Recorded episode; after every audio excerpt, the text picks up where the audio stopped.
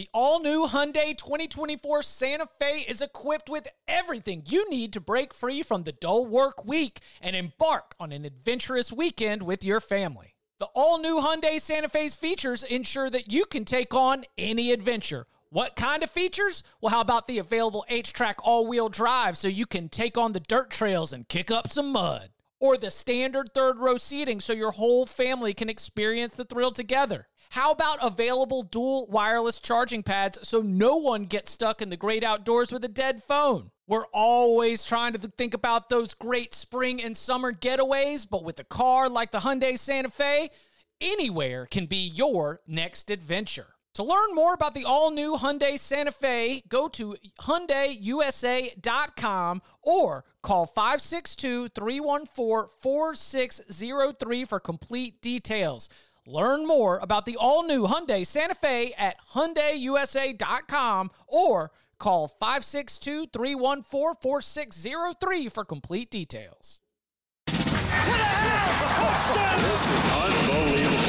Welcome to the Cover 3 podcast with your hosts, Chip Patterson and Barton Simmons. It's your call for the best college football coverage. From National Signing Day to the National Championship and everything in between, CBS Sports presents the Cover 3 podcast.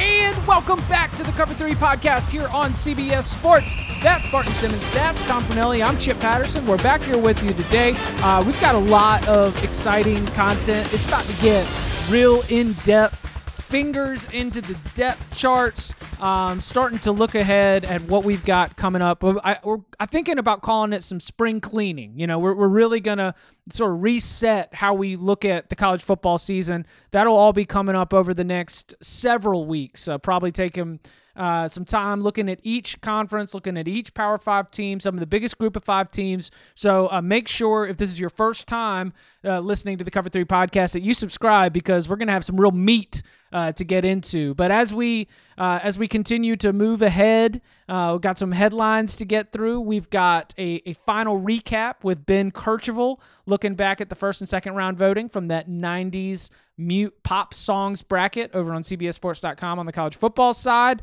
Uh, but before we dive into the headlines and, and some of the big stories of the week, Barton, Tom, I do feel it's important to ask during these times uh, how's our head? How's our soul? How are we doing right now? I'm a little sad because at the time we're recording this, we're about two hours away from what was supposed to be first pitch on the White Sox season. So mm. that's a little depressing. But other than that, I'm fine. Barton? Uh, like I said before we got on, there are there are good days and there are bad days. I would say there there are um, there are decent days and there are bad days. Uh, my yesterday was a bad day. Today is a decent day I would, and granted, all this bad and good I'm talking about is falling on my wife's shoulder, not mine, more more or less. Yesterday, I was like, I work upstairs, and downstairs it, it sounded like a horror movie, just bone chilling screams all day long, and just it, it, just incredibly frightening and for some reason my kids who typically wake up at like 6.30 maybe 7 some days are waking up right now at like 5.30 Cool. so it's it's for whatever reason they just sniff these long days and just want to make them longer so i'm actually my my schedule now is wake up at 4.30 to try to get like as much work in as possible so that i can at some point uh, give give the my, my co-pilot a little relief. So long days, uh, quick, you know, quick, quick sleepy time in the evening, and uh, find a way to steal one Tiger King episode a night in as well. Are you all right? So I'm diving in tonight, and I know that I'm late, but I'm fine. What where what were we going? What am I worried about keeping up with uh being on time? Like what water cooler conversation am I missing out on? Uh, are, are you where? Are Tom? Are you done? No, I've got two episodes left. Okay, Barton, where are you yet? How many episodes are there? Six, seven, I think. Seven. I'm. Uh, I just finished three. Chip, after the first one, I was very like underwhelmed what's the fuss about? I was falling asleep during it. Uh, you know, it didn't didn't do anything for me. Episode two kind of turns up the heat a little bit. So if it doesn't catch you in episode one, stick with it because episode two is uh, it starts to get a little little little spicy. Yeah, ep- episode one is mostly just trying to give you context about the people that you're going to be learning about, so that way it's not just you know jumping at you. And episode two is still a lot of context, but like Barton said, they do they do get start throwing little twists and spice in there, and then episode three just every single episode it gets a little stranger. Yeah, that's so it's just always just keep going because when you Yeah. think you've got your head wrapped around it, it's uh it's about to get even crazier. Um, all right, taking a look at, at some headlines from the week. First, transactionally, uh, we've got Jashaun Corbin, former Texas A&M running back, is going to be immediately eligible at Florida State.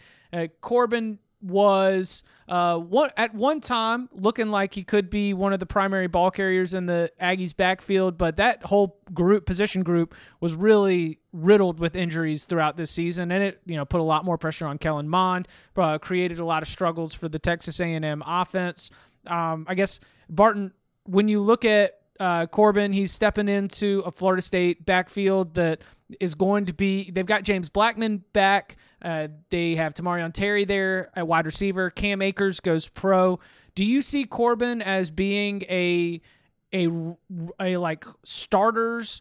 Uh, you know, 15, 20 carries a game type running back. Uh, how do, how do you sort of imagine him fitting into Mike Norvell's offense? I, I kind of have a. It feels like to me this will be some sort of like running back by committee type of deal, um, and I think that that's a that's big to get that depth, to get another body. You know, Mike Norvell has given a lot of different backs carries uh, through the years at Memphis, and so uh, I don't think he becomes some sort of focal point of the offense. But I definitely think that's a that's a nice get and I, and I think it adds to I, I I don't call it a hunch maybe, and and maybe you guys can disagree with me or correct me if if if I'm wrong here, but it feels like, and even among as you're talking about the the, the New York first year coaches who haven't had spring ball, like who's going to be really screwed, who's who's okay.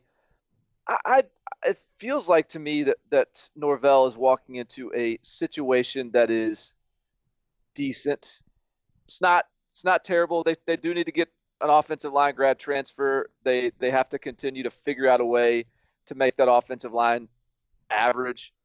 But I, they've they've got a, several quarterbacks that are options as starters. They've got guys like Tamorrion Ter- Ter- Terry who uh, shrugged off the NFL draft and came back. Marvin Wilson the same way. They've got some leadership. They've got some returning experience, particularly on defense. Like I don't know. Like I feel like Florida State might be a team that is has a chance to be decent despite a new coach coming in with not a lot of time. Am I wrong? I mean, yeah, I think that with if they get the improvements in certain areas, they're fine. I mean, that's not. I know Florida State has not lived up to expectations, and it's had some down years in recent years. But I've never really looked at it as like a complete and total dumpster fire. I think there's just some things that need to be fixed, and you know, you need a quarterback and an offensive line. You know, just two minor things like that, and you should be fine. But I, I do think that as far as Corbin is concerned, like you were saying, if you just look at Norvell's history, it's hard to think that Corbin's going to be a bell cow because t- 2019 was weird for Memphis and Norvell's offense because Kenneth Gainwell completely dominated carries at running back. Like he had 231. The next highest running back on Memphis's roster was Patrick Taylor with 78. But if you go through his first three seasons, even when he had, you know, NFL guys like Darrell Henderson, it was very much like a committee 50-50 type split. So I think we're probably going to see that same kind of situation with Florida State going in with Corbin and then uh, who, who are the other guys there? Uh, Khalan Laborn, Corey Wren, oh yeah, Lawrence. forgot about Yeah. I so forgot I- about Khalan Laborn, and I bet Corey Wren like that. And, and Wren is very much sort of that jet sweep kind of guy. Uh, he's he'll be a true freshman. He runs like a 10 300 meter dash. Like th- there's enough of a diversity of of players in that backfield to where I don't think they'll be tempted to just start handing the ball off to to one dude. Yeah, like it's not going to be okay. You have to replace Cam Akers. It's going to be okay. All five of you dudes are replacing Cam Akers. Well, I mean, certainly the the the Cam Akers touches that we saw in the win against Syracuse. That was the full wild cam game where it was like, all right, uh, no one else touches the ball except for Cam Akers. He is going to be lining up in the backfield. He might throw a, he might hand it off, he might throw a little pass, but for the most part, we are just running the entire wild cam offense. To answer uh your your hunch, Barton, I like the the numbers I can present some the a look back at last year's season and you could think that a 10 wins isn't crazy because you know Florida State had a fourth quarter lead against Boise State. Florida State had a fourth quarter lead against a 9-win Virginia team. Florida State had a fourth quarter lead against an 8-win Wake Forest team. If Florida State closes out those three games instead of being six and six in the regular season, they're nine and three. If Florida State closes out those three games and goes nine and three, then Willie Taggart probably has his job. And where maybe even talking about Florida State, not necessarily as a threat to Clemson, but at least being like, all right, look at what Taggart's been able to do. Like, like look at the way that they've been able to to make these improvements. They missed the bowl game, the bowl season, his first year there, broke the streak. That was bad, but your response was nine and three. And so you could look at that and be like, well, well, hey, I mean, Florida State's just a couple better quarters away from being nine and three. You know, maybe 10 wins is realistic. And I think that is the optimistic play here. I think what's dangerous, not dangerous, but I think what could be misleading about that is to it might be an over oversimplification. And if you're setting the bar for Florida State year one, Mike Norvell at nine or ten wins, then that might be setting it. And Florida State deserves to have a high bar set. And Mike Norvell would answer that. You know, he he wants to have a team that is striving to exceed expectations. But for those of us on the outside, when we're thinking about, you know, what Florida State is going to be, I think that going from uh, six and six. I guess they lost the bowl game. So from six and seven, or six and six to nine and three, uh, might be a little bit more difficult than than it seems when you just look at how close they were to nine and three a year ago. And, and to speak to that point, for the you know, if anybody cares, for what it's worth, with my ratings overall, Florida State ranked 73rd last year but I also break those things up into strength of record and strength of metrics. And in strength of metrics, it's pretty much measuring how a team performed, not re- regardless of. Sorry, my my voice is messed up.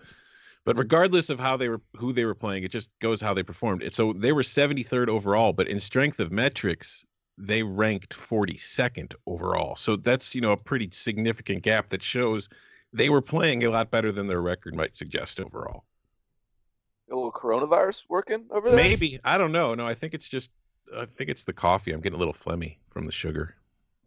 Okay. Okay. Yeah, I, I think you can't you can't um, set expectations like that. I just I wouldn't be surprised if if they're if if if Norvell shows up in the fall and is things are a little less um, desolate than maybe some folks expected. Yeah, no, I mean, I'm I, I I say that almost to pour a little bit of cold water on myself because I'm going to be here. uh, we're going to be writing some pieces for CBSSports.com. I guess next week the the best possible season for all these different teams, and I'm I'm going to say that I think the best season for Florida State that I could envision is probably a a 10 and 2 season. I think it's realistic. I think it's absolutely in the cards. I can envision this being uh, a, one of the biggest stories of the 2020 season of Mike Norvell being able to get some some consistency going with the offense and being able to uh, have uh, an environment around that program that is just to generate enough of that little extra intangible oomph that can kind of help you from having the the strong narrative being the way that this team collapses in the fourth quarter. I mean, that was just that was a really really bad trend from those two years of the Willie Taggart era, and I think that you correct that, you you clean up the offensive line, you get the offense going, then yeah, I'm I, I don't think your hunch is off. I'm telling you that I'm going to be right there with you. I'm going to be setting the bar way too high, and I'll get freezing cold taked all the way to Tallahassee after they go eight and four. Do we have a win total on Florida State? Not yet. We don't have. Uh, we do not have William Hill win totals, and I haven't seen any offshore win totals yet. But I would sure hope that. Uh, won't don't we normally get some offshores around May? Yeah, usually around this time. Let's see. I'm gonna see if I can find some real quick here.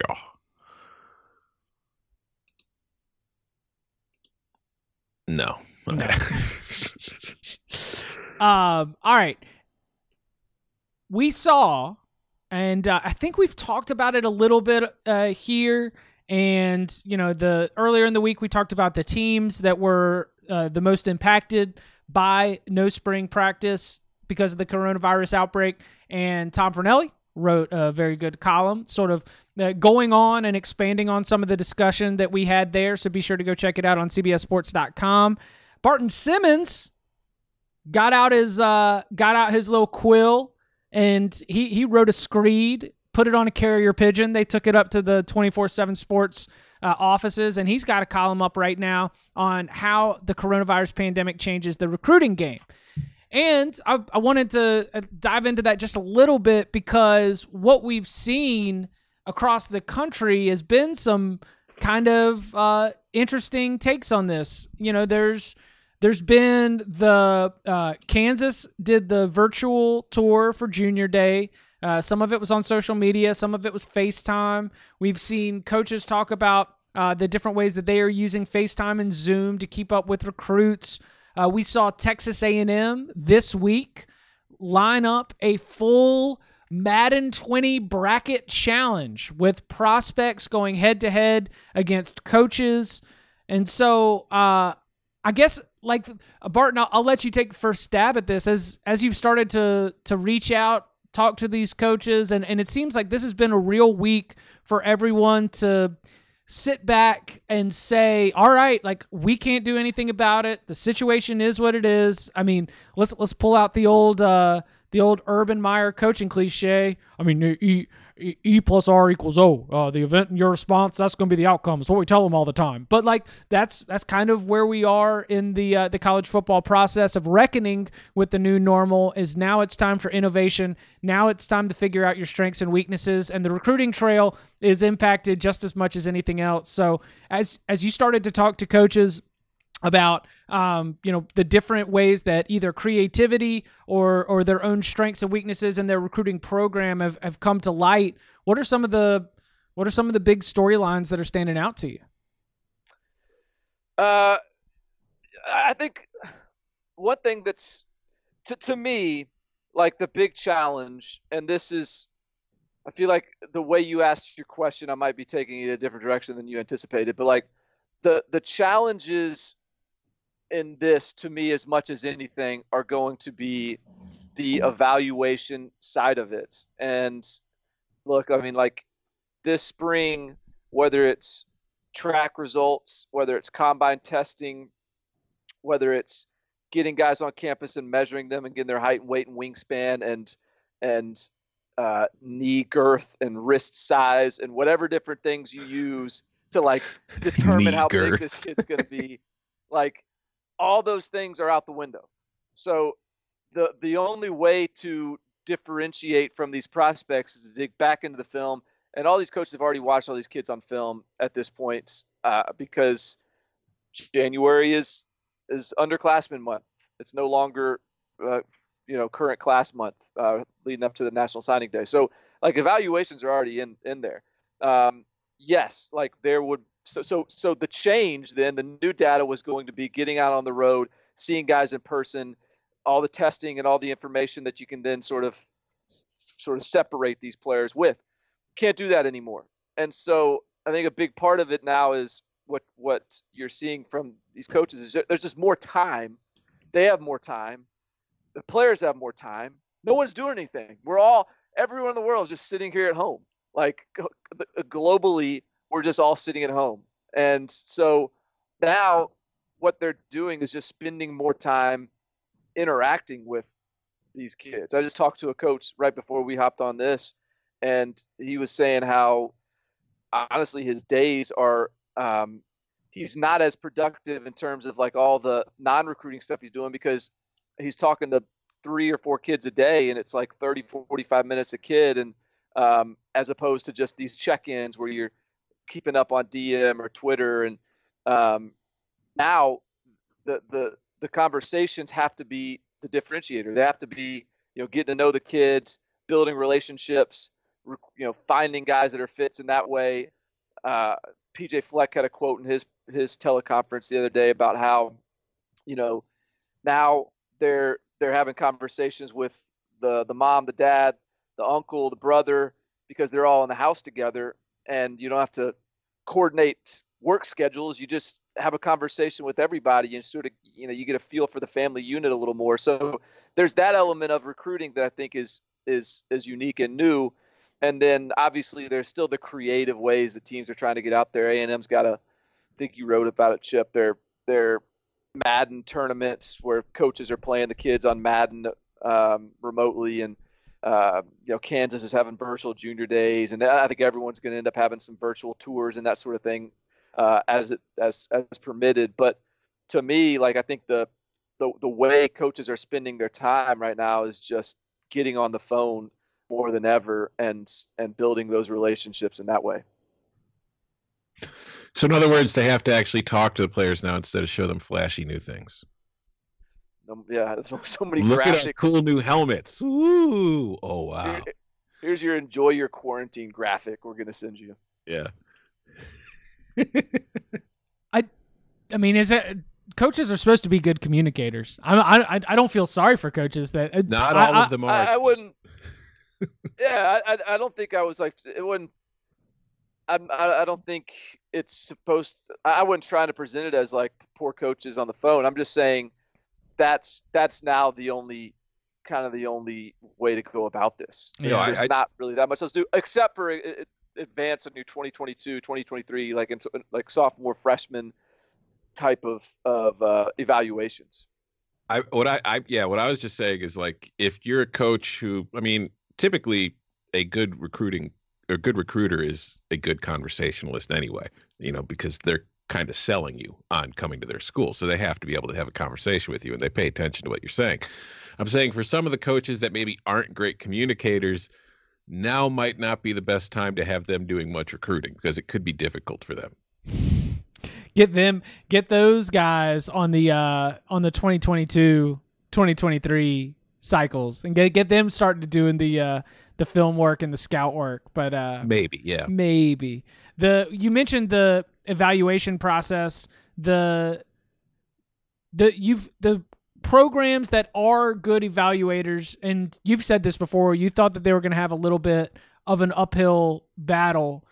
Who who are the programs on the recruiting trail that you think are are currently ahead or currently um, it, more well positioned than maybe some of their competitors Well, so I, this is what I wrote about today for 24/7 Sports. It's sort of like where are the angles, like where where are the um, inefficiencies that you can take advantage of from a recruiting standpoint, um, and and who's who's best equipped to do that.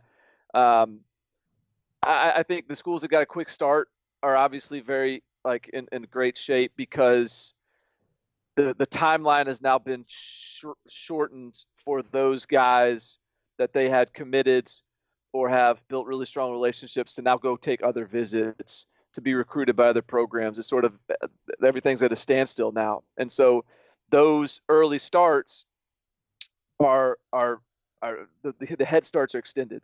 Um, so Ohio State, number one team in the country right now. Clemson, Florida, North Carolina, great early starts. Miami has always had a good early start, but Miami is often getting those guys decommitted later in the process as they start getting out and taking visits. Um, unfortunately for those kids, it's going to be harder to take those visits, uh, and so Miami might be able to hang on to a few more of them. So I think you know that that's something to watch. And then, you know, North Carolina to me is is sort of the best of all worlds because they have uh, a good fast start, but also like you, if, if you can capitalize like the opportunity is there to capitalize on in local regional talent as opposed to the schools that typically go national. The the um, com- the comparison I made in my in my piece was like, look at Mario Cristobal at Oregon. Like what they've done and what they continue to try to do is recruit nationally at the line of scrimmage. They they they crush it out west in the skill positions, but there's not a lot of big bodies out west on the line of scrimmage. So they had 10 line of scrimmage guys they recruited last year. Five of them were from east of the Mississippi, four of them from Southeastern Conference footprints. Scott Frost in Nebraska, like obviously you can't get that much skill in Nebraska um, in that region. You got to get out of the region. Uh, they got 12 skill guys last year. Six of them came from Florida in the 2020 class. I talked to another uh, Pac-12 personnel guy who was saying like they were uh, all geared up to make this real national push this spring and get guys on the road all over the place in the southeast to find not not skill guys but to find the big bodies. Uh, and so this obviously really hurts that um, that movement. And so it, that that puts those all those schools at a real disadvantage. So now you look at north carolina. All right it's a banner year in the state of north carolina. They've got 11 commits 10 of them from the state of north carolina. Like they, they've built this momentum and and they've been able to really capitalize on on their local prospects. But I think to to the point that you were sort of lead me on, Chip, I, I don't know who benefits from the lack of of like the evalu- the lack of information out there. Um, but I know who's hurt by it, which is those schools that you know Matt Rhule's gone, but at Baylor, Matt Rhule had been incredibly focused and disciplined in terms of only taking guys that had a certain had hit certain benchmarks from a testing speed, height, weight, athleticism perspective. Well, now to mine out those guys who have a sub 11 second 100 meter dash or 22 foot long jump or the defensive Wait, end what's that- a second hundred meter dash? Like you run one and up? then you go run again. You run 200 meters and they time your second hundred. oh, got it. no, I said sub 11 seconds. Right. I just I thought that you would- I thought it was run 100 meters and then come oh, back thought and you run meant it like again. a split. Yeah. No, I'm saying like su- like sub like 11 seconds or under in your 100 meter dash. Got it. Like that's a that's an important benchmark for like fast guys. Sorry, I'm speaking in like jargon. Um, but you know, so like anyways, like if you if you got a, a, a threshold that you don't take defensive ends that run slower than four eight in the 40, how do you find those defensive ends now? So you know maybe the schools that never really got into that money ball type of analytics and just are like old school. We just watch the film. You know they're not going to be out of their comfort zone. But a school that really leans on that, that you know they may now find themselves working a little more, a little, little more blind. as blind as uh as I felt trying to think about how crazy that was that they would make a guy run 100 meters and then run it again. I was like, well, I mean, I I guess that tests endurance, right? I mean, you after a snap, you got to run right back and run again. So I mean, I figure like if if you do a 400 meter dash, they could split it into hundreds, like each little split. I feel Yeah. like could, I feel like there's information to be gleaned there.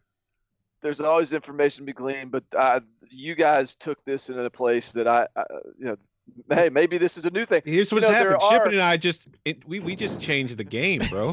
That's right. That's right. Yeah, there there are programs that do a uh, a triple broad jump. You know, you see the broad jump in Yeah. the uh, NFL draft. Some schools test for a triple broad where you just you jump three consecutive times to to sort of test that um, second jump ability, that that's like continued explosiveness. Um, so maybe y'all are onto something. The second hundred meter, I inv- triple triple hundreds. Yeah, I invest so much time in trying to wrap my head around this big dumb sport and then I just stumble into these holes and I'm like, "Wait, you guys do a triple broad jump testing?" like that's that's next level, man. You got that's that's looking that's looking for uh as much information as possible to basically get like a muscle diagram of the human body for these prospects to try and be like, all right, this is this is what we've decided. But hey, as we've seen with Matt Rhule, uh, it certainly worked at Baylor. I have been it, you know, I I kind of sold the the Matt Rhule um, recruiting profile player evaluation storyline locally when people were asking for my thoughts on Matt Rhule, and it hasn't done me uh, m- many favors because he's basically just gone and only signed old Temple guys. Have you seen that? No. I, I I noticed he signed what Robby Anderson. And PJ Walker. Oh, he did. Yes, that's right. He signed PJ Walker too. and and he's only getting like you know other it's it just it it looks it, it looks a lot like somebody's like ooh guys got an nfl job parents are out of town you guys want to come over so i mean i hope his player evaluation stuff works out uh, coming up on the other side what schools coaches and everyone around college football is doing to consider uh, what might happen if the fall season is continually impacted by the coronavirus public health crisis. Next.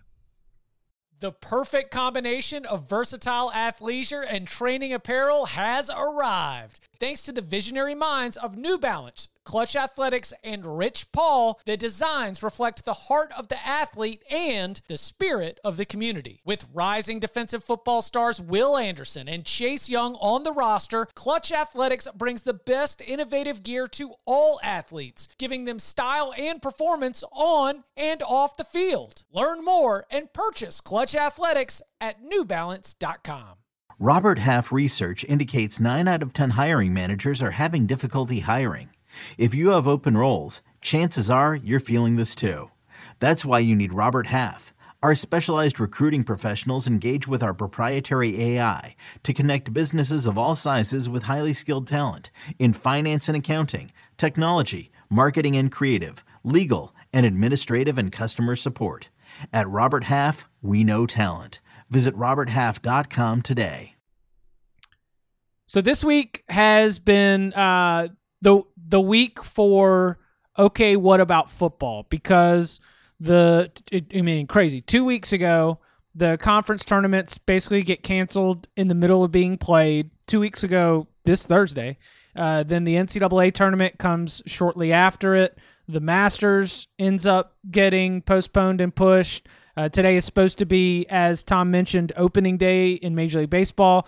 That's been suspended indefinitely. You know, the questions of when the NBA might come back have now become if the NBA might come back this week. The Olympics finally announces it will postpone from 2020 to 2021. And so now, with uh, the American sports calendar sort of sport by sport uh, being impacted, the one of the big conversations this week has been about college football. Uh, our own Dennis Dodd uh, wrote a piece for CBSSports.com. Dan Wolken wrote a piece on USA Today, and so um, I guess uh, there's a, there's a lot of different ways to cut into this, but I, I want to start on like the most fan basic level possible. Um, do you like it would be all right, t- Tom? Are you considering in your mind uh, the idea that the college football season, in some way, shape, or form, will not go off as scheduled as expected? Yeah. Mm. It's I, although to be fair, for me, it's kind of like a defense mechanism where Sure. I'm preparing, yeah, preparing for the worst, which would be, I mean, not the worst, but relatively speaking, in that maybe there's no season or it's severely altered. So I I prepare myself mentally for that just in case that does happen. So that way, anything you know better than that, hey, cool, awesome. It only got you know we lost a game or two, not a big deal. But no, I think that there are good. I mean, I'm not a doctor, I'm not a scientist, but just based on what you see happening here and elsewhere, there's reason to believe that yeah, this the season could be impacted, but there's also some maybe optimism that maybe by the time fall rolls around, we could be getting back to normal. It's just even if that's the case, all this time quote unquote off, we don't really know for sure how that's going to impact things and push things back. And if like say middle of July, early August, we get the quote unquote all clear do they just start right away, ramp up, and get ready to play in three weeks, or do they push things back anyway? That's that's going to be what is really hard to predict about this whole situation. Yeah, that, that's where I'm at. I, I my hunch is that this there'll be some sort of an altered season. Like it'll be uh first two weeks of the year are squashed or something like that. Or it might just be conference play. Right. Right, right. Because a like think there's there's a couple ways to look at it. Like one is where else in America is there a more ripe situation for the spread of some sort of virus than in a football locker room? Like these guys are sharing towels, they're showering together, they're they're not only is it like a 105 person roster, but it's a huge support staff with wide spectrum of, of ages. And if one person gets it everyone's going to pretty much get it. And yes those players would likely be okay because they're all healthy but who knows where that spreads. So like it's it's just there's going to be a, a, a real hesitation i think to just say have at it from not from a not from the player standpoint or the coach's standpoint but just from a a, a risk standpoint from the administration from the from the universities. Um, so I think there's that, and then secondarily, like whenever is this, whenever they, they they get the green light, and when I talk to to coaches, like I think realistically they're like, you know, we hope by June we can get them. Like that's that seems like the most um, reasonable possibility, and uh, and so whenever they get them, maybe they get them by June, maybe it's later than that. What is the amount of time you're going to need to get these guys back in shape to where not that they're in shape for a game but to where they're even in shape for preseason camp? And i'm just talking about from like a health perspective. Right. so like people don't die so there's not like significant injuries. Like um i think that, that that those are the real questions that i think are going to make this a real complicated decision. Doesn't that become a huge uh the earlier or no, excuse me, not the earlier, the later that players arrive on campus for coached up strength and conditioning workouts or practices or or however the NCAA decides to mandate the um the the amount of time that's allowed to be spent and the the kind of activities that they're going to be doing it seems to me like it becomes a like a a moral I, I mean i guess a moral ethical um health concern about trying to get these guys from 0 to 60 ready to go right away for those injury reasons and so the the i believe that i'm expecting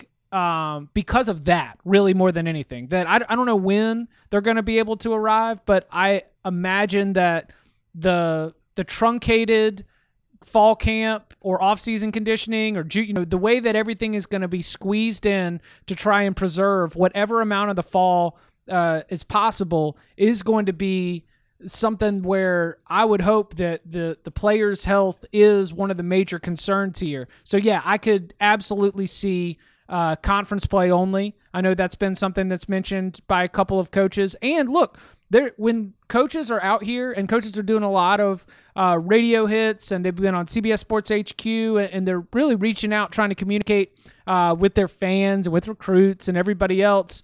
Uh, and I think that while they are mentioning a lot of possibilities, it's important to remember that I think schools and coaches and athletic directors are trying to entertain a lot of possibilities because they don't want to be blindsided. They would love to have over prepared for this, to be able They're to doing coach stuff. yeah, I mean to to make it not that uh you know they have to make a decision later. They want to be handled. They want to be handed a certain situation on when college football is going to the college football machine is going to get up and going, and they want to be able to have a plan. So you know when they come in, they they want to be able to have a plan. What kind of schedule it's going to look like, they want to be able to have a plan. So you know don't I don't think that you should be alarmed because that was one thing that I was a little bit concerned about is that the response to some of the stories from the fan side, there has been uh, a voice that has said why are you playing doomsday you know why why is why does it seem like a lot of college football uh, those around college football are almost not excited but you know just so enticed by the idea that the season would be impacted to which i I could be wrong. I don't want to speak on any other writer's motivation, but at least the reason why this is with the big topic of conversation throughout college sports right now is because they want to be prepared and they don't want to be blindsided the way they were two weeks ago. Yeah. also, another thing to consider too. Let's say the season does start on time. If it does, very good chance they'll be playing in empty stadiums. You think so? Yeah. I mean, I, I even I think that we're going to see in every sport when they finally start picking up again. Odds are there's going to be empty stadiums for a little while. Like they're going to slowly implement sports back, but part of that slow rollout will be like you know whatever if college football, NFL football, NBA, NHL, all of them. I think we're going to see empty stadiums for a little bit. Wow, I I can't see that for college football. I think I know it's going to be weird. I well I I think that if you're looking at this from the school's perspective, um, the the idea about bringing the sport back, like there's a ton of money to be made from the television aspect of this, but when you're thinking about your university community, the the aspect of a college football game is the opposite of social distancing. It is mm-hmm. gathering more people in a small area. It is the family atmosphere. It is the reuniting of old college friends. I mean, how many small college towns what they always throw out the statistic where it's like, oh, the town doubles in population on football Saturdays. Like that is a spot where I would almost, I I think that I would almost rather see this. I would rather see the sport. This is just my personal preference. I think I would rather see the startup of the college football season delayed than see it in empty stadiums. I, I don't disagree. Like, go ahead, Tom. No, I was, I was, saying I don't really disagree. You go ahead.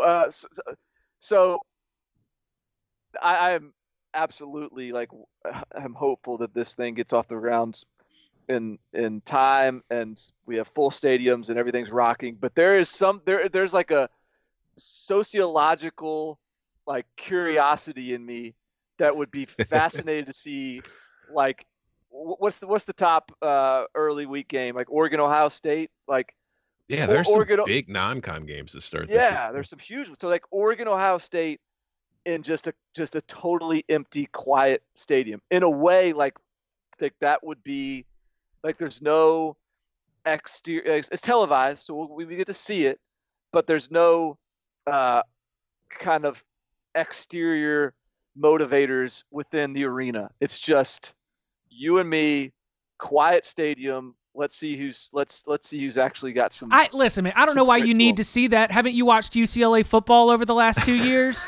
That's a great point. That's a great point. Yeah, to be fair, I've watched a lot of Tuesday and Wednesday night action, so I know what football looks like. maybe it's yeah, maybe it's just uh, maybe it's just harkening back to my days of playing uh, Lehigh in a empty sixty-five thousand uh, seat Yale Bowl uh, on a on a misty, cold day in November. So maybe, it's just the fond memories of that. Um, the yeah, Oklahoma played UCLA in an empty Rose Bowl in a game that carried, by definition, college football playoff uh, implications.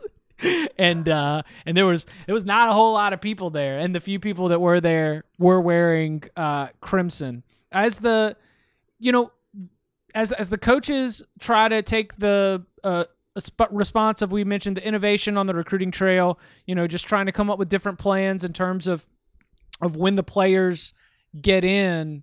Um, what do you think from the player perspective is the mindset right now? I would guess, considering the age of players, they're just like, "What the hell? Who cares? Let's go play." Playing video games.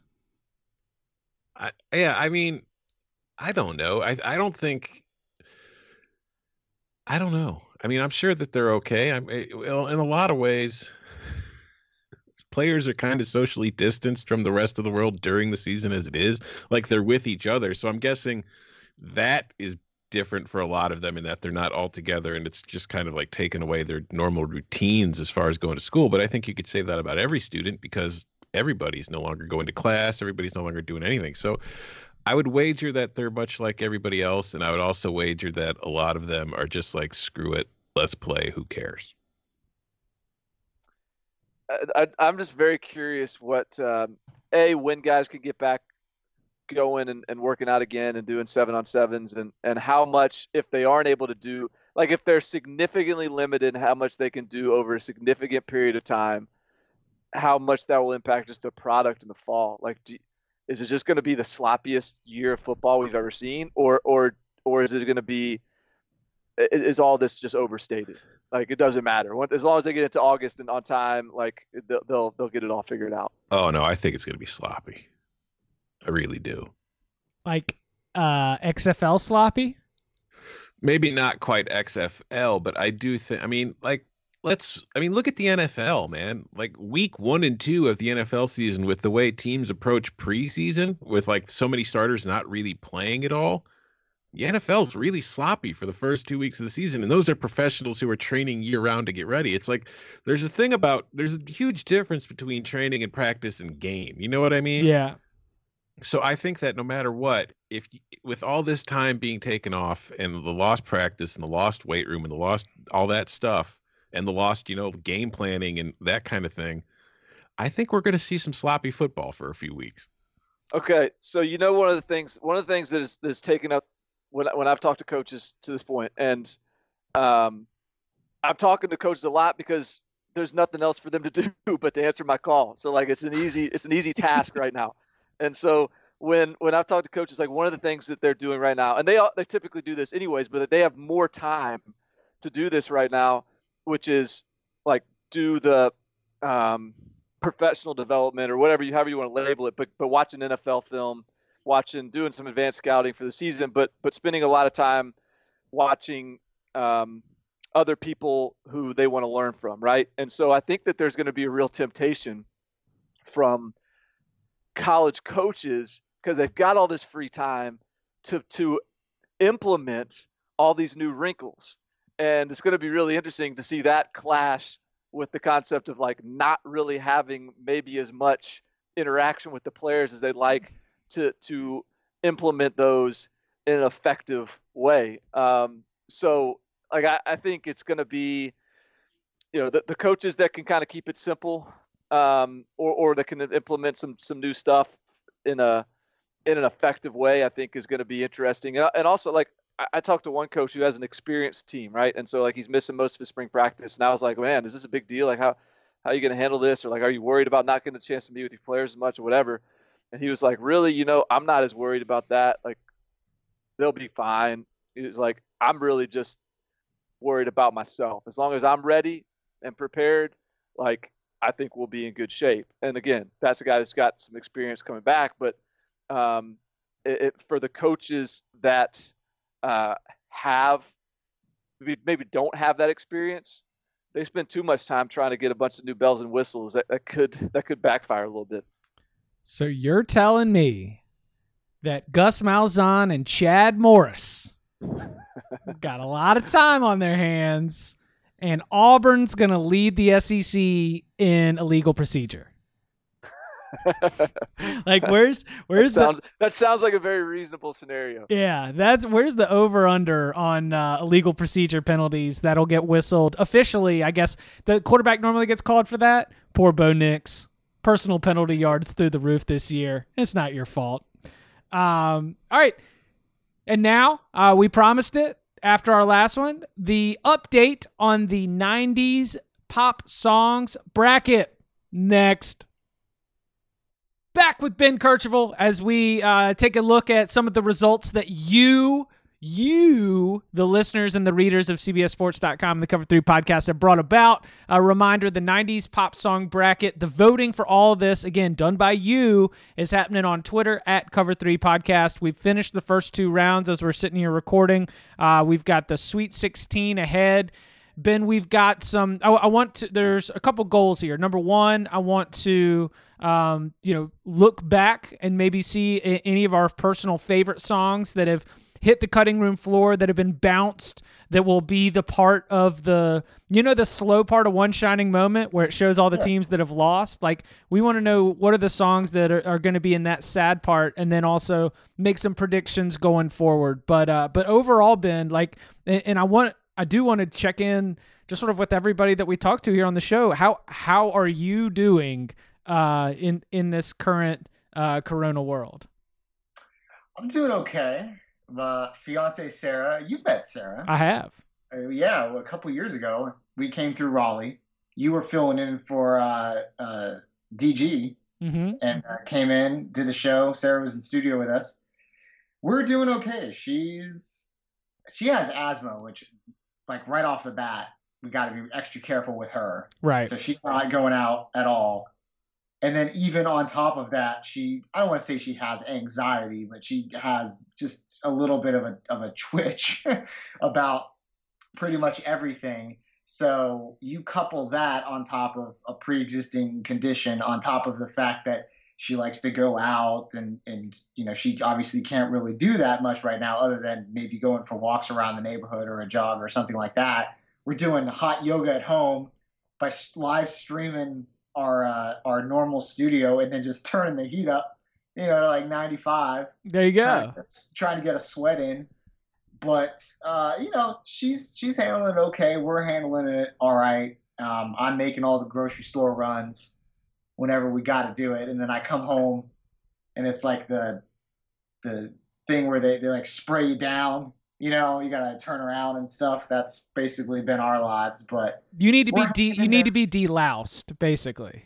pretty much Yeah. pretty much how, are- how are you all doing i mean it's not terribly different from us because we, we work from home but there can be a new dynamic when suddenly you're working from home with like in my case my fiance and with in your case with your spouse. Yeah, I uh, you know, I'm, I've I've I've probably surprised some people at uh how how comfortable I am being able to stay put, and I just figured that it's like, yeah, well, if you consider the the football weekend that we do from home, especially if you've got one of those Sunday duties, whether it's the AP coaches poll or the afternoon wait to see if somebody gets fired duty, like the the responsibilities that we have working on a weekend do provide many 72 hour windows where I might not leave at all.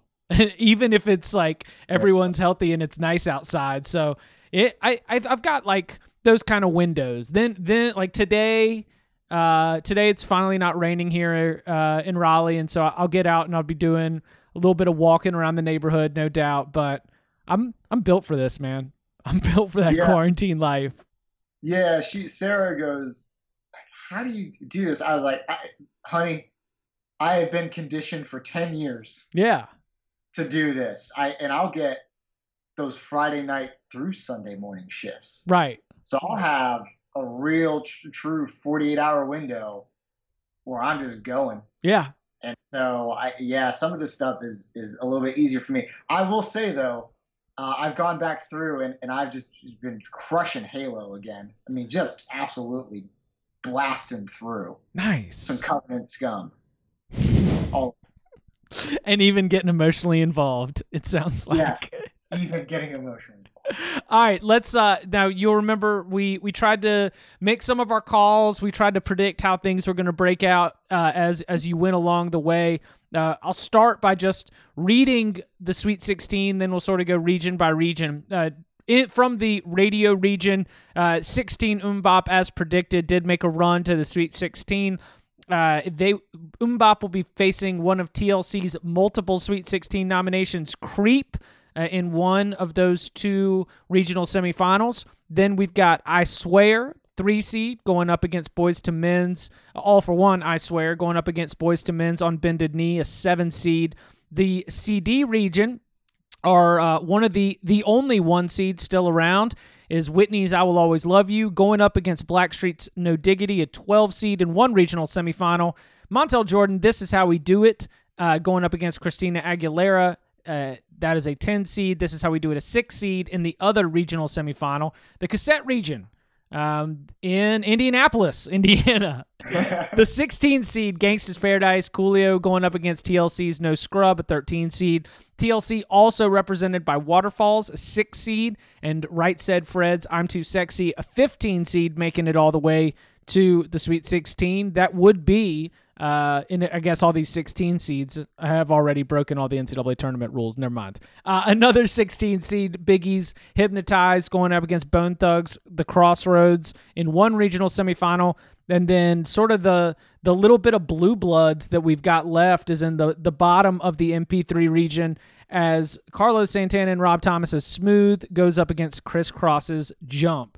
So uh, I guess let's uh, let's start by taking a little bit of a look back. Were there any uh, number one uh, songs that you're sad to see got cut?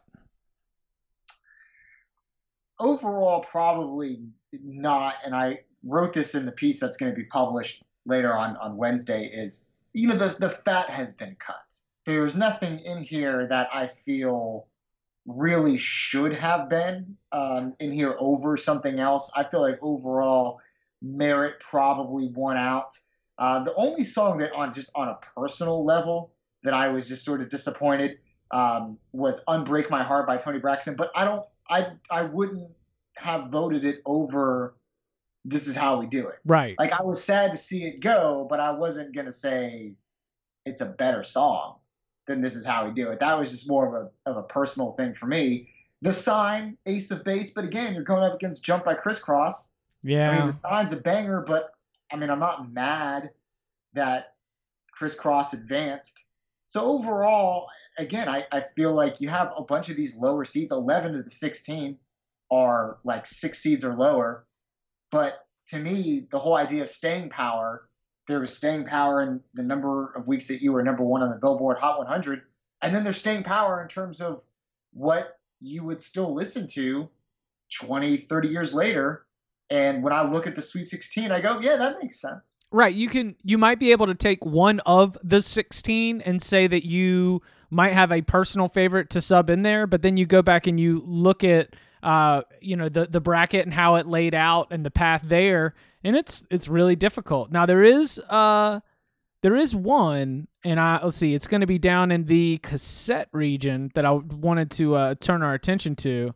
So, hey, how seriously are we taking the uh how how seriously are we taking I'm too sexy, right said Fred? Because we talked about the ironic path Yeah. to uh 90s pop music bracket championship and and wondering you know especially with this vote being on twitter whether the sort of ironic voting would carry some kind of weight.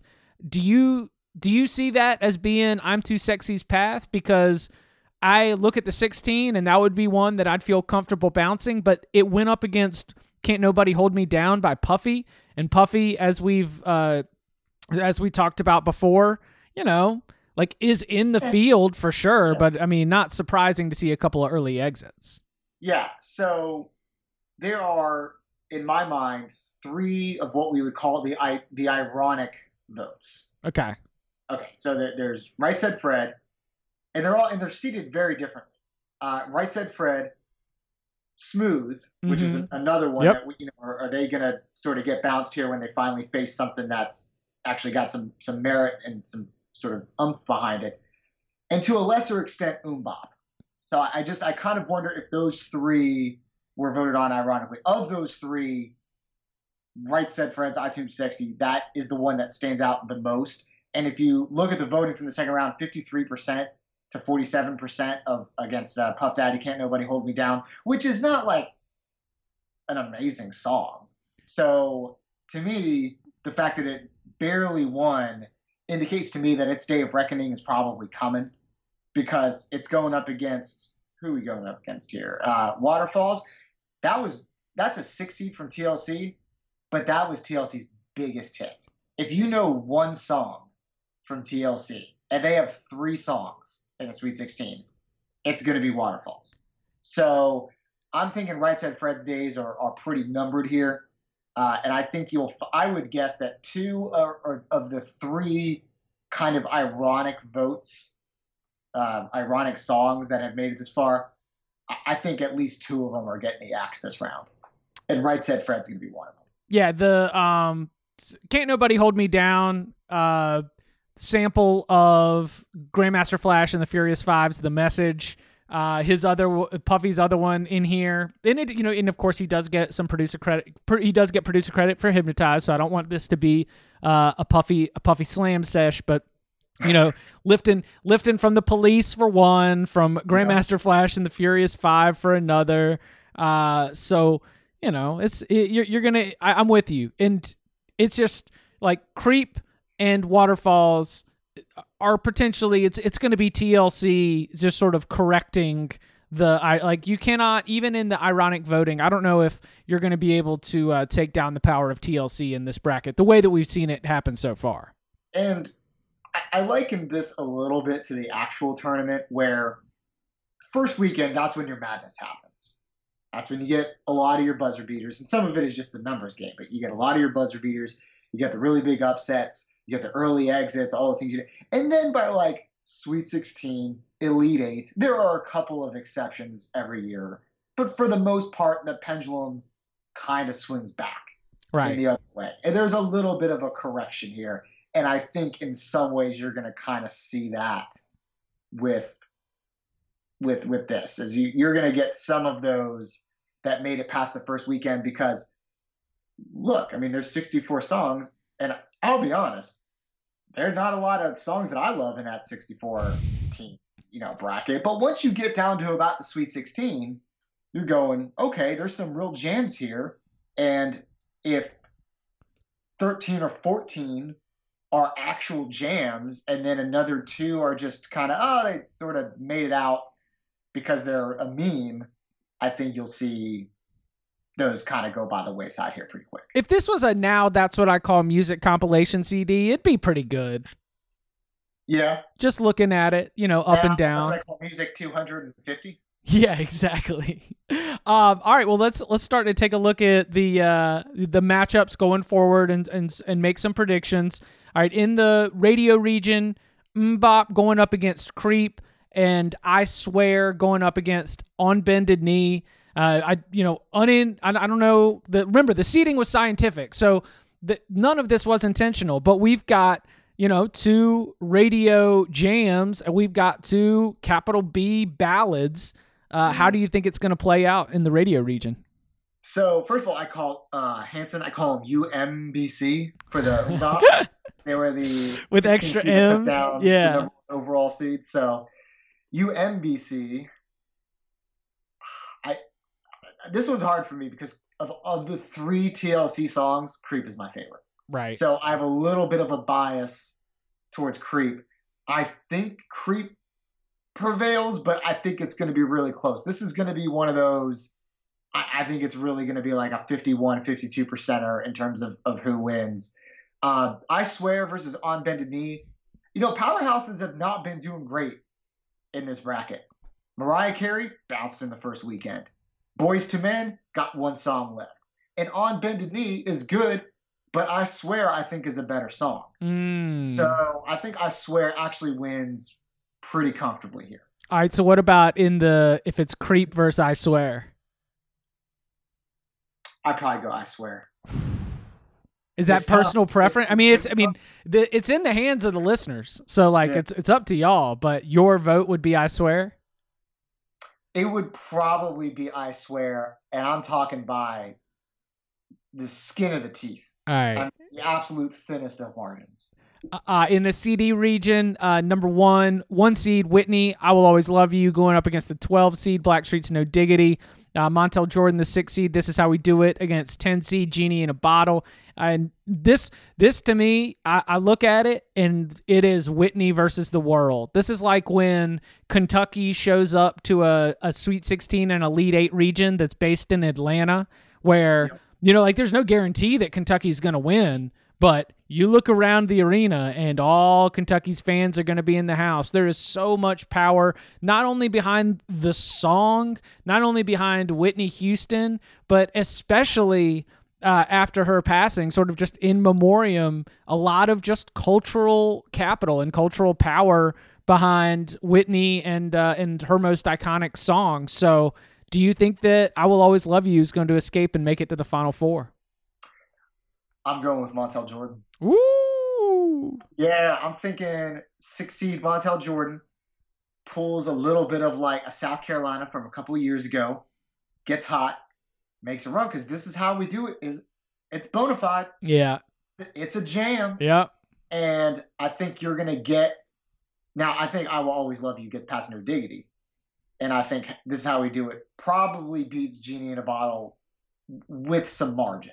I think. I- I mean, this is a good song, but I think this is how we do it is just is far superior. So, I think you're gonna get a CD regional final that, you know, how every year there's like a regional final, and people go, "This should have been a Final Four matchup." Or Yeah. This should have been a cha-" Yeah, I think this is that that matchup. I'm gonna take Montell Jordan because I think they're getting hot, but it would not surprise me if Whitney comes out of that. But so that that's I'm gonna go with this is how we do it, but it is this is I think CD region was my favorite region. This was the like this was the hard region for me. uh genie in a bottle uh definitely like the the breakthrough sort of came out like was the the first single but if we're ranking them from i think and i'm pretty sure this was still on the first album i really lean more to come on over Yeah, it's a matter of personal preference are you yeah. I mean, it's I. I don't know, Christina, Xtina, as she's known. right Uh, yeah, she's coming over with yeah, come on over was a good one. I mean, she's I just that first album was really good, and she I think come on over edges Genie in a Bottle just by a little bit, but I feel like Genie in a Bottle has just got that extra little snap of, nostalgia oh to yeah. it, but I don't think it's enough to upend this is how we do it. um i mean genie in a bottle you gotta rub me the right way honey. The innuendo is just too much It's pretty blatant. it's pretty blatant Pretty blatant. I mean, she like I said, she was Xtina later. Like she took off the veil entirely. right in the 2000s. But that first one, you're like, okay, there's a little bit of, there's a little hint of something. yeah You know, a little, little preview of some of what's to come. And uh, look, she she flaunted it. It was fine. Good for her. Um, the in the cassette region, we've got Gangsta's Paradise, the 16 seed, going up against the 13 seed, No Scrubs. Uh, the six seed Waterfalls going up against, as we mentioned, the 15 seed I'm Too Sexy. Will it be a TLC on TLC Elite Eight? I want it to be, but I think the odds are stacked against it. No Scrubs is probably their their worst number one hit, and Gangsta's Paradise is a banger. Yeah, it I don't care that it's I don't care that it's a 16 seed. It's underseeded. It's underappreciated. That was an awesome song because only look only one of these got a Weird Al parody, and it's not it's not No Scrubs. So I'm gonna go. I think it's Gangsta's Paradise making it to the regional final. I will say Waterfalls gets out of it though. So I think we come close to a TLC regional final, but I don't think we get there quite. What is the Weird Al? Uh, what is the Weird Al version of that? Amish Paradise. Oh man. Okay. All right. I- just for just for like prosperity's sake, I I I went back and listened to it the other day, and it was uh it's pretty terrible. I thought maybe oh because I remember when I was a kid, oh yeah, Weird Al did it, and it was kind of funny. And I went back and listened to it, I was like, oh man, this is cringe. and Uh, I think if I remember history correctly, I don't think Coolio was super okay with it. Like I mm. don't think he really enjoyed being parodied. And I go back and I listen to it and I go, I get it now. Because Coolio had this amazing song and Weird Al just smeared a whole bunch of crap over it. And that was so I get it.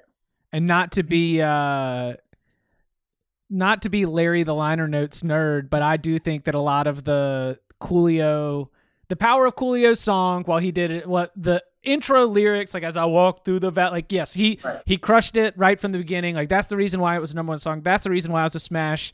But I mean that's a really good uh really good Stevie Wonder sample. Song pastime paradise from songs in the key of life. Yeah. Just look right there from it I mean at you. I mean you just pull yeah, you know your stuff. Yeah, I, I'm I'm more in tune with the songs of the the 70s that the 90s were lifting from. Fair Uh, enough. I mean, Uh, all right, so and then in the MP3 region, we've got the question: Will Is it a hot one? Will Rob Thomas and, and Carlos Sant- Santana reach the Final Four? They'll have uh, in the other side, other regional semifinal again, Notorious B.I.G. Hypnotize and going up against Bone Thugs, the Crossroads. Then Smooth is going up against Crisscross Jump. Will Crisscross come save us? I hope so.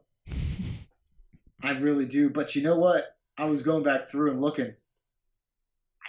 You know, with Right Said Fred, they barely won the second round. So you think, okay, you know that was, they they were going up against competition that they could beat, but they weren't exactly blowing them out. Smooth was getting votes, and so Mm. again, it's up to the people. I'm just I'm merely the person who shares the results. People must love Santana and Rob Thomas because they're getting the votes. Now, I think Kris Kross will win, but I'm not super convinced it's going to be, you know, a, a blowout or anything. I think Smooth gets its fair share of votes. And if you want to talk about another matchup that, even though the seeding is totally out of whack, another one of those Sweet 16 matchups that you go, man, that really could have been a Final Four matchup. Hypnotizing Crossroads. Mm-hmm. I mean, that's another one that it's just where you run into them in the tournament. And that to me is an Elite Eight, Final Four type of, of matchup. And I don't honestly, I don't know who's going to win because I think, you know, we've been making our cases for one over the other based on personal preference. I, I don't know that there's one that I love and hypnotize in the crossroads one over the other. Mm. Who's all right? So if you've got to make a call, who's going to win it all? Win the whole thing or just win the region? The whole thing. the whole thing. You know what? I've been stick. I've been riding. This is how we do it. I mean, if I'm just gonna stick to my my guns and my convictions, I mean, I, I feel like this is how we do it. I think I'm gonna go with a sixty. Mm-hmm. Watch it lose now to Genie in a bottle, but that's that's my pick. What do you got? I think that uh, I think Whitney might be able to take this. Yeah. Yeah. I will always love you. Yeah, just, and I know she's got. I know she's got just the voice. Right. Like there's never there's never going to be another Whitney.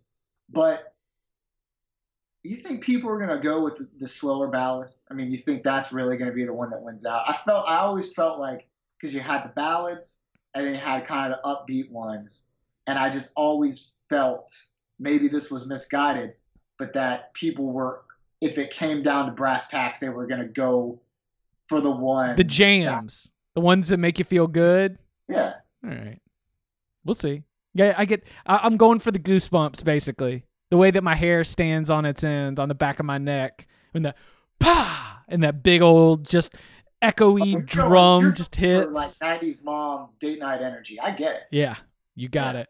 That's that's. It's been, been spending a lot of time getting cozy at home. That's where we're at. Pour a bottle of wine. Yeah, Fire going. Put Whitney on. Yeah. yeah, absolutely. Uh, ben, thank you so much. Uh, we appreciate this, and we of course will uh, will be back in touch with uh, with with more football football talk soon. Uh, you can follow him on Twitter at Ben Kercheval. Ben, and, oh yes, and vote, go go go, vote vote vote. You can do so at Cover Three Podcast. Ben, thanks, dude. Thank you. Our thanks to Ben Kercheval for uh, for chiming in on that. Remember, you can go vote at Cover Three Podcast for the latest matchup. Advance the pop song from the '90s that you want on into the championship. You can follow him on Twitter at Tom Fornelli. You can follow him at Barton Simmons. You can follow me at Chip underscore Patterson. Gentlemen, thank you very much. Thank you.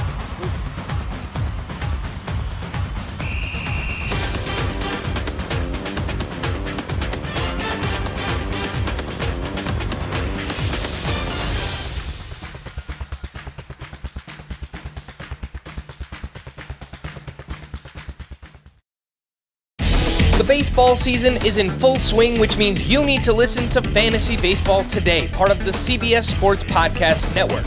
Join Scott White, Chris Towers, and me, Frank Stampfl, every weekday as we recap every player from every game. We'll talk waiver wire ads, drops, players to trade for, prospects who could make an impact, and everything in between. Make sure to download and follow on Apple Podcasts, Spotify, the Odyssey app, and everywhere else podcasts are found.